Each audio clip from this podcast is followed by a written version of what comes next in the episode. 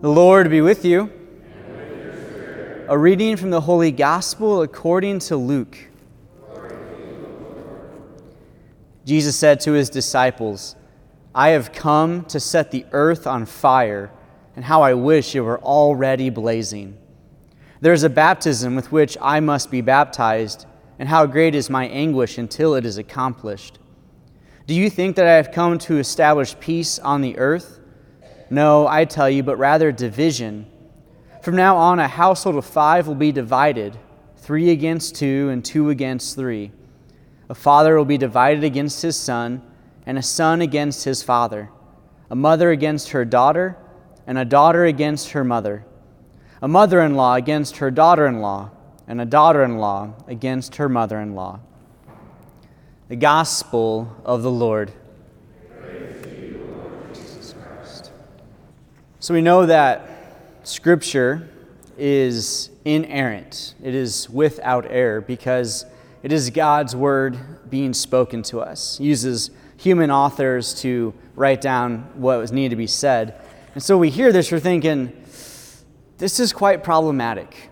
This is not the God I am familiar with. This is not the God I'm used to. What's up with all this division? What's up with all this separation? What's up with all this fire and burning? Blah, blah, blah, blah, blah. Well, let's just remember that Jesus also says some other things. So, every kingdom divided against itself will be laid waste, and no town or house divided against itself will stand. Matthew chapter 12, verse 25. I pray, Father, that they may be one as we are one. John's Gospel. So, how do we reconcile these differences? If Jesus says, Well, I want there to be uh, continuity, I want there to be uh, oneness, but there's also going to be division. Note, he's not actually the one, well, kind of, creating the division. And it goes back to the first line of the gospel. He says, How I long for the earth to be on fire. Now, when we think of fire, maybe we think of it as a very destructive thing. We think of it as something that uh, havoc in uh, you know, different parts of the world, like forest fires and, and things like that. But think about what else fire does.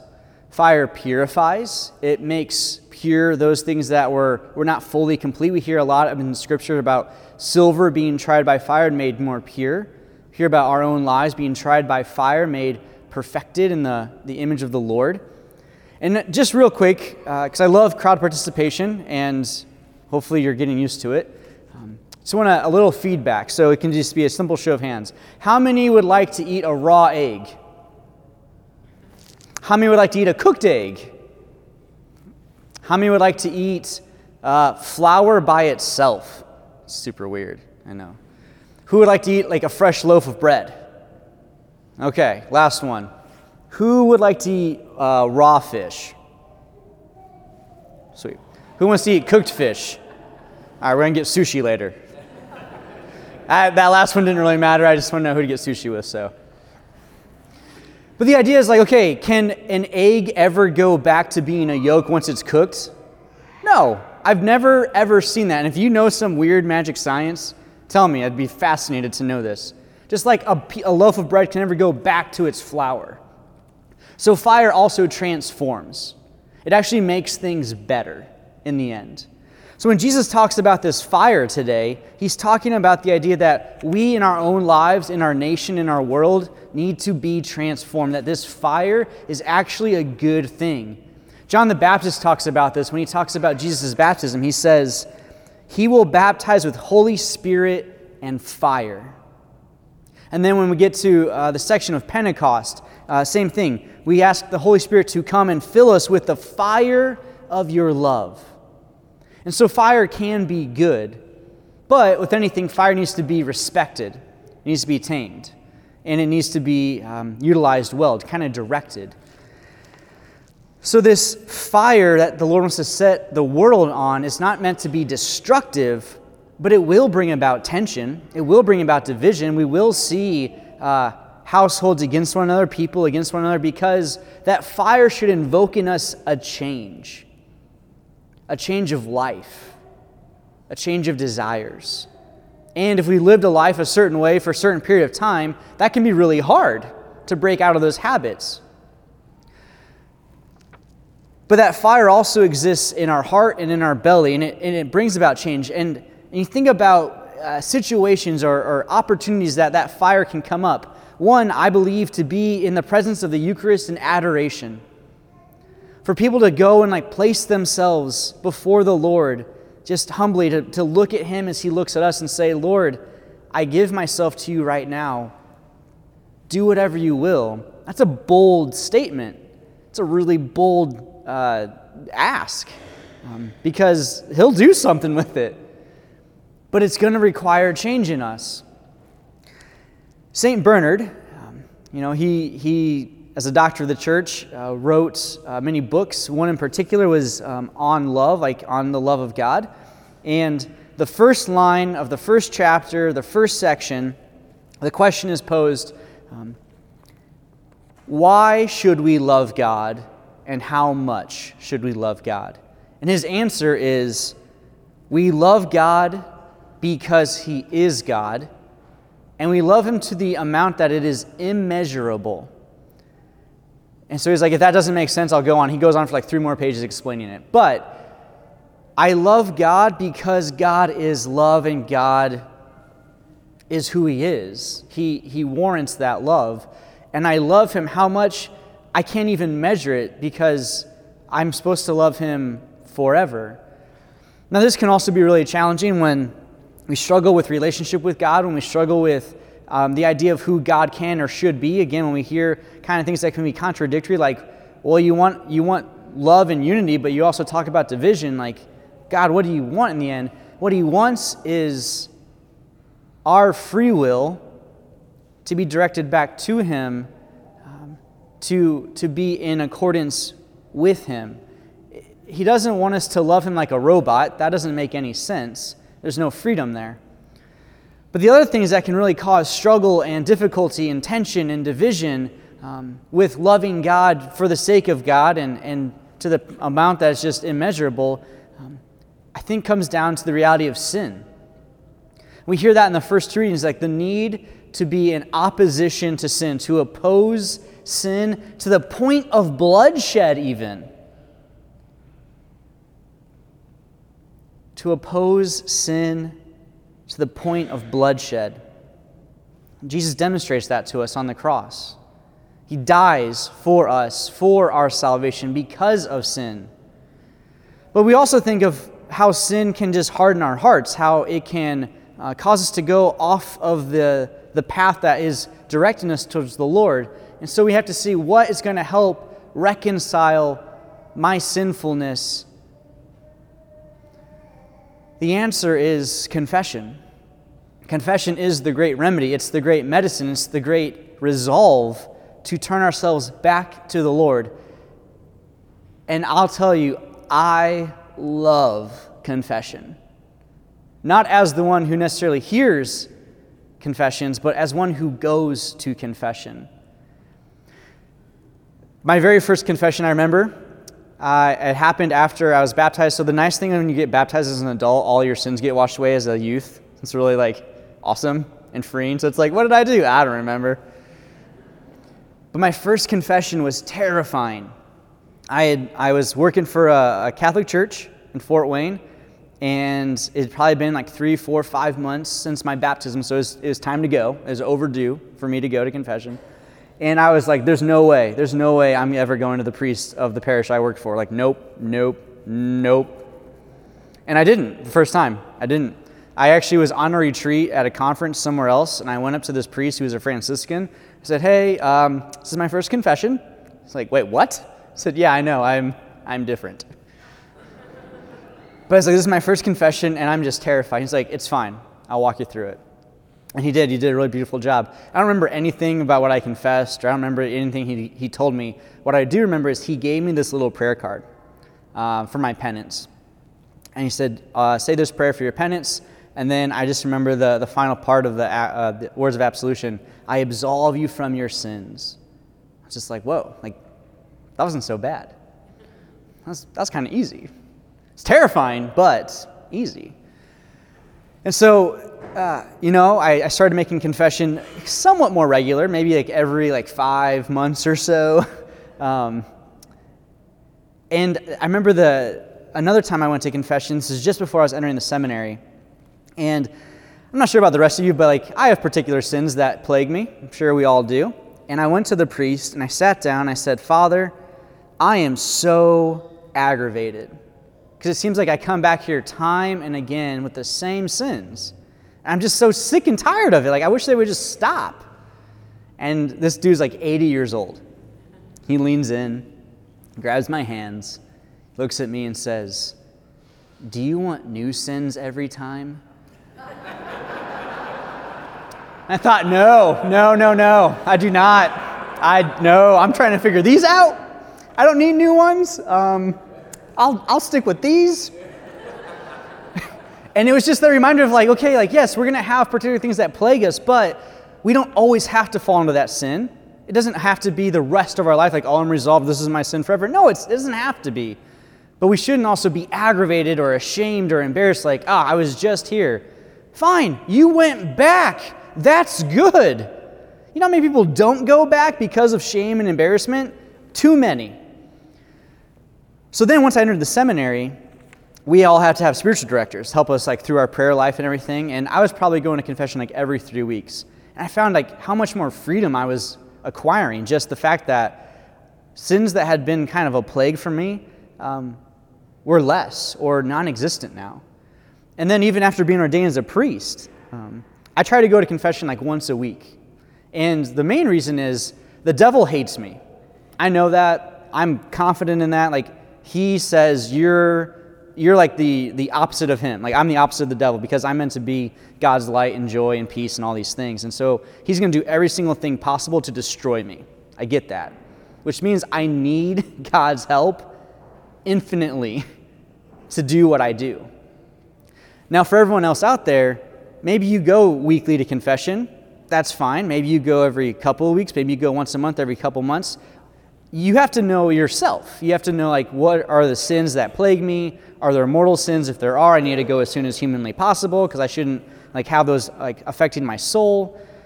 But whatever routine you have has to be something that aids your call to life uh, as spouses, as parents, as children, as whatever. And so you identify, like, maybe this is like my routine, my pattern. At the same time, confession I know can be scary. And this is being the one who has, again, gone to confession, but also hears confessions. People come in, they think, oh, it's, it's been so many years, you're just gonna, you're gonna judge me. And I'm like, no, no, I'm not. Like, the thing about confession that's so beautiful is it is an encounter with Jesus. How many of us have ever in our prayer been like, I just want to hear God's voice? Anyone? Anyone like, well, guess what? When you go to confession and you're speaking to the priest who's in the person of Jesus, you do. We pray. We pray that you do. But like that's an encounter with God. Like, and God, what is He like? How many times does He say, Oh, I, I hate those sinners, they're so bad? We ever heard that in Scripture? No. We haven't. We've actually heard about how he leaves the 99 to go find the one that's lost. Now, if you want me to, I'll go out in the street and start grabbing you and bringing you into confession if that's helpful. But just know, like, you're always welcome. And if you don't know where the confessionals are, they're, they're, right, they're right there. They're, they're in the corner. But confession is a place of freedom. It's a place of mercy. It's a place of love. And and whether it's a person who's been away for 10 years and I, they come back, I'm like, yes, let's go. Or it's been a week, I'm like, thanks be to God you're here. I know the other fear can sometimes just be, again, like, oh, that priest is going to remember my sins. He's going to, and, and this is not to put you on, this is not uh, anything. Like, I really don't. One, I don't want to. I got my own stuff to deal with. But two, there's just, there's just too many. There's too much. And the Lord, it's between you and him. And so people are like, oh, I just, I just talk to God on my own free time. I don't need to go to confession. Actually, no, we need encounters. That's why we have sacraments. It's just like we come to Mass to receive the Eucharist. Sacraments are tangible ways to encounter the intangible God. I also get that people are like, oh, like, you know, this guy's new. I don't know. Like, try it out. If you're like, you don't like it, go to another priest. That's fine. It's not going to hurt my feelings. But the joy of priesthood is being able to see people who are weighed down by sin um, have all that lifted off of them and brought back to a place of grace.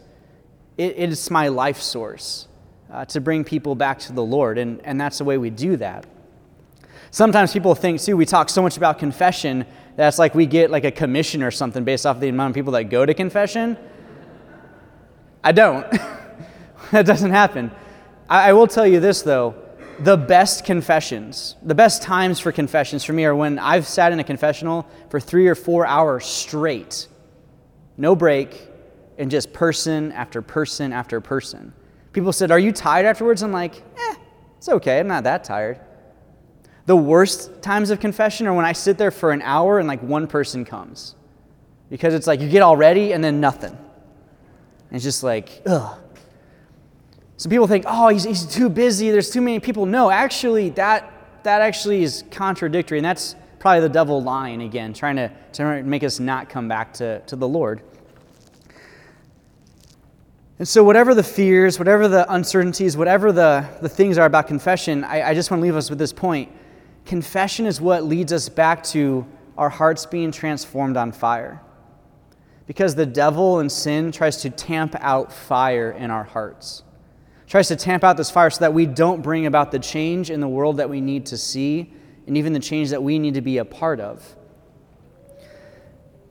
The, the last thing is this if, if the times that we have do not work, please tell me. We've added in the additional times on Mondays, Wednesdays, and Fridays before the 5:30 mass. We have them on Saturday before before mass. But if you're like, you know, Father, like I work second shift, I work third shift, like I need a morning time, I want to know that. Because the more confession can be available, the more opportunity we have to have hearts transformed for the Lord. And I've even thought about this. Uh, maybe there's just a, a total like, I can't ever go to this guy. He looks too much like my kid. I, I don't know if I can handle it. I get it, I respect it. So my thought has been like every so often, like having other priests come and flip and like come here. I don't know if that's going to work out or not. I got to talk to those guys, but but I get that. Like ultimately, in the end, I did go to my pastor of the parish I worked at for regular confession because what I found was he knew me and didn't hold any punches back. He called me out for my crap, but because he loved me, he, he put me back on the right path even now, I have a regular confessor I go to. Um, but if you, this is the final, final, final point, I promise. If you think it's hard to go to a priest yourself, imagine a priest going to confession to his brothers. I know what the sins are. I teach how to avoid the sins. And I still have to go because I'm a fallen person. But in the sacrament of penance and reconciliation, you don't just encounter Jay, you encounter Jesus. That's the crazy thing about the Catholic faith is that I'm not just talking to a human, I'm talking to Jesus. It's the reality of the ordained priesthood. Confession does not and is not meant to be like a counseling session. So some people come in, they're like, ah, I have all this stuff to talk about. And I am certain that is good and important. And I would love to sit down and talk with you about it outside of confession. Confession, like we come in, we state the sin, we get out because it's being bold, being brief, and being gone. so if there's any of that remaining fear, or uncertainty, or like question, like I don't know, like we have to surrender that back to the Lord so that our hearts can be transformed on fire. That's the end goal. Sin, sin is something that is destroyed by Jesus. It's forgotten. It's something we move on from. But we always want to be directed back towards the one who sets the world on fire because that's where, yes, the difficulties will come up. That's where we're going to say, I'm actually turning away from this thing. And people are going to look at me like, well, why? You used to go out and party all the time, like, that's not what's good for my heart or my soul or my salvation. So we turn to the Lord in confidence and in love and in hope that He is ready and excited to receive us, uh, to forgive us our sins, so that our hearts can be transformed and set on fire for the world.